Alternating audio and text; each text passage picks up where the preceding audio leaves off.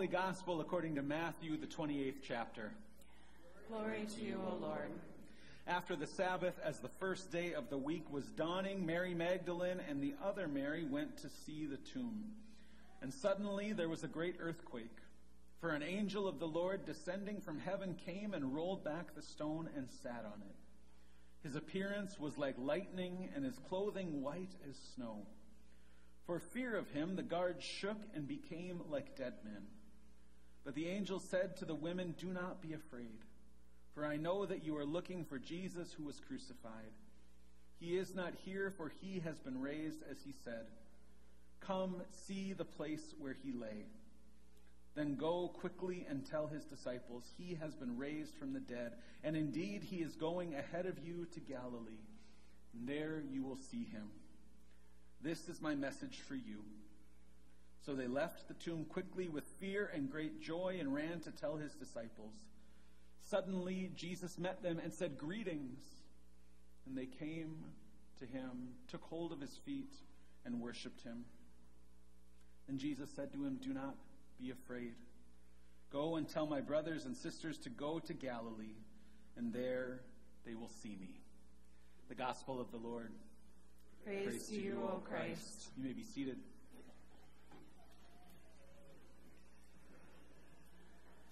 Well, Mary Magdalene and another Mary, as we just heard, they come to the tomb that early Easter morning. They are consumed with grief and sorrow, and when they come to the tomb, they expect nothing different. Maybe they feel like they have nowhere else to go. Many of us who've been in grief, at times we're like, what do we do with this grief? How do we live through it? It can feel like life has lost its meaning and purpose. So the women come to the tomb just expecting more death, and of course, we heard that's not what they get. Instead, they get news of resurrection, and they get to meet the crucified and risen Jesus on the road. It's this impossibly great news that we celebrate this Easter morning. But so often, we know that's not where we live. So often we remain at the grave still waiting for resurrection and new life to come. So often the Easter news seems too impossible, like it's too good to be true. And the thing is, it was no different that first Easter morning. Not everybody celebrated that day, not everyone experienced resurrection and new life. Our gospel reading ended hearing that suddenly Jesus met them, they worshiped him, and then he sends them to go and tell. But the story goes on. So if we read further in the Gospel of Matthew, here's what we read. While the women were going, some of the guard went into the city and told the chief priests everything that had happened. After the priests had assembled with the elders, they devised a plan to give a large sum of money to the soldiers, telling them, You must say, His disciples came by night and stole him away while we were asleep. If this comes to the governor's ears, we will satisfy him and will keep you out of trouble. So the guards took the money and did as they were directed. And this story is still told among the Jews to this day. One of the things that I love about Matthew's gospel is that it includes the story of the resurrection from the guards' perspective. We often skip this part of the story. We don't tell this as a part of the Easter story, but it's there right after the story of the resurrection. Those in power come up with a story. The disciples came and stole him. That's the story we're going to run with, and so they reinforce this with one another through bribery.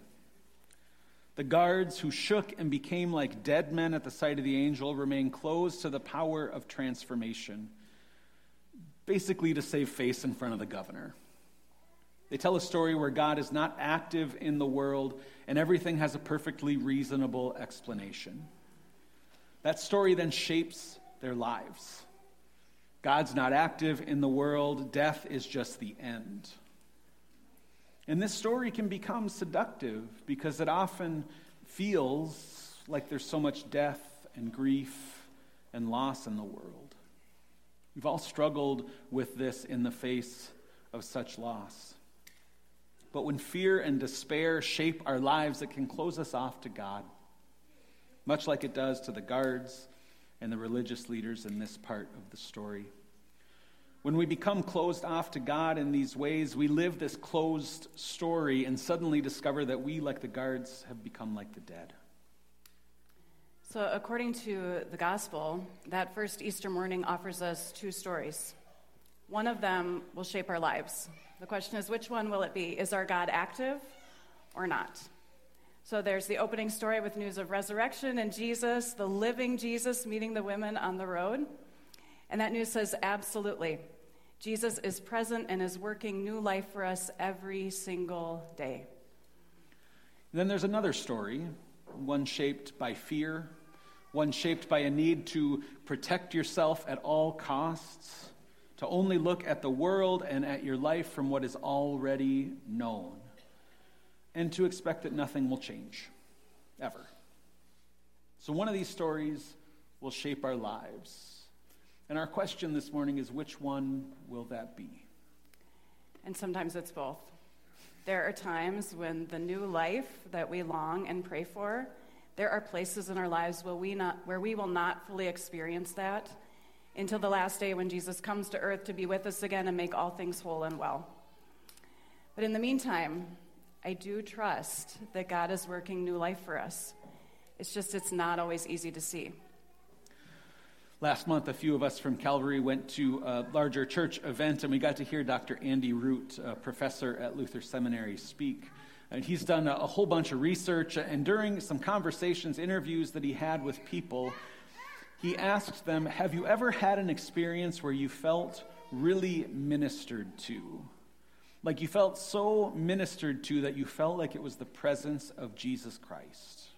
And I've been really thinking about that question. And for me, so often it's through other people, often people in the community of faith. And I've shared this story before, so I'm not going to go into details today. But I think one of the most powerful ways where I felt like I've been ministered to by Jesus was when I was recovering from cancer surgery. And the way people brought meals to me, or they wrote cards, or they spoke words of encouragement exactly where I needed them. And they didn't know that was exactly what I needed, but it came at exactly the right moment. And I felt so ministered to by Jesus then. Yeah, absolutely. I remember uh, the summer before I graduated from college, I, I, stood at this kind of fork in the road. Down one road was seminary in California, down another was being a, a high school English teacher, so student teaching and all of that. And uh, I was really stressed out about this, and I received some mail right kind of in the middle of this struggle, some mail that came from a friend. And it was a letter that had a burned CD in it, you know, back from that, the time when we used to share music with burned CDs. Right? And she wrote, I was praying the other day, and you came to mind, and something told me that you really needed to hear this song. And so on this CD was just one song, and it was called I Will Not Take My Love Away. And the words are I will not take my love away.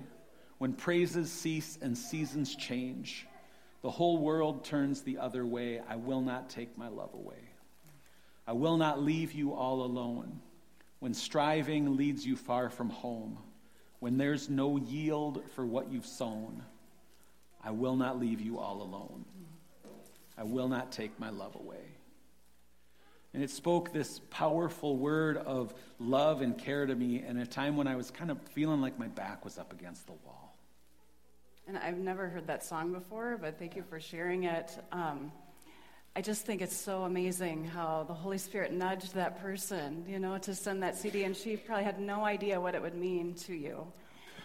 And I wonder how often that happens when the Holy Spirit nudges us and we don't know how much it will mean, what it will do for someone else when we respond. Eric had mentioned that we went to this church event recently and we got to hear Andy Root, a professor at Luther Seminary, and he shared a story at that church event. And we're going to share it with you today. He was doing some research, and so he was out in Seattle and he was interviewing some people about their faith and their experience of God. And so he interviewed this woman named Rachel. And the interview was not at all going well. He was like, she does not want to be here. She answered every single question as quickly as she could, like she wanted to get out of there. She kept saying, I'm so tired. I'm so busy. I'm a single mom. So he's like, all right, I'm just asking one more question and then we're done. So he asked the question that Eric lifted up earlier. He said, Rachel, Have you ever had an experience where you really felt ministered to? Like you felt so ministered to that you felt like it was the presence of Jesus Christ? And immediately her whole disposition changed. She said, I have. I've never told this story to anyone before, she says. I've been telling you throughout this interview that I'm a single mom, but I never told you why I'm a single mom. She said, Four years ago, my husband went on a business trip to Chicago. He was gone for about 13 and a half hours, and she said, I got this phone call from an employee at the hotel, and it was this young guy. He was very nervous. He kept kind of stumbling over his words, kept saying, Ma'am, um, he, just he couldn't get the words out. He said, Well, you know, my manager asked me to call you. I've never done anything like this before. Um, here, ma'am, your husband was staying at our hotel, um, and it seems that there's been a terrible accident. And, ma'am, uh, our, our cleaning crew went into his room this morning and, and found him, and he's, he's unwell. And then he just said, Ma'am, he's dead.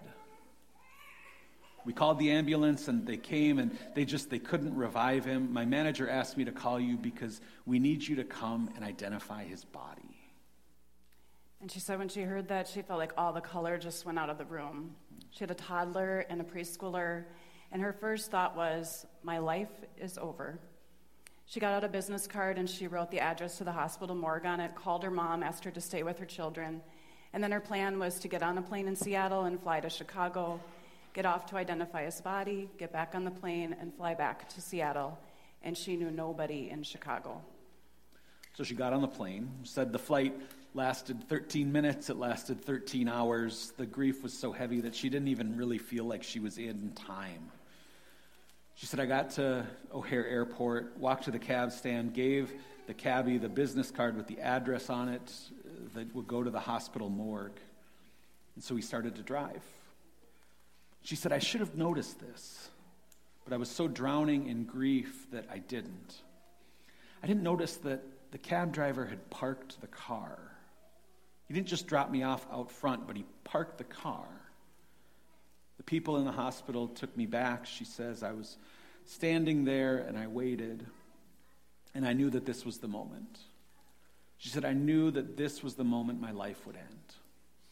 And so they brought her husband's body on the gurney, and the man was about ready to pull back the sheet. And at that moment, a hand rested on her shoulder, and a water bottle came out in front of her, and she started to cry.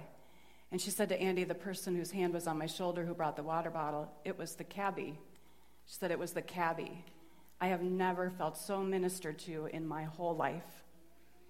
She said, I got back on the plane and I did not know how I was going to go forward, but I was sure that God had not abandoned me, that I had experienced the presence of the living Christ in that moment. And she said she had never told anyone that story. She was able to believe again because of an encounter with this cab driver, that to her, at the worst moment of her life, was the concrete presence of the living Christ. Now, we don't know the cab driver's story. We don't know if, if he knew that address well and knew what she was about to face. But there was something that moved him to go beyond just doing his job.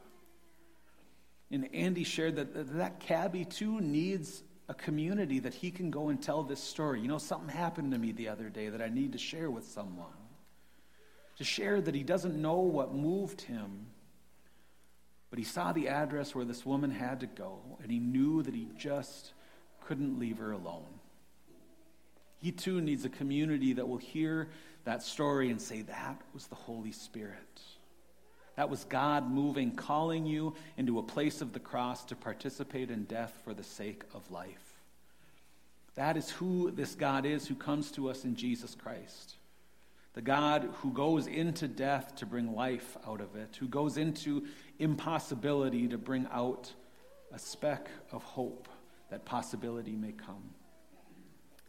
I think we know that this resurrection news can be really hard to believe at times. There are so many things that pull for our attention, that direct us away from the presence of Jesus and the life that he has for us. And there's also so many things that can threaten to discourage or to overwhelm us.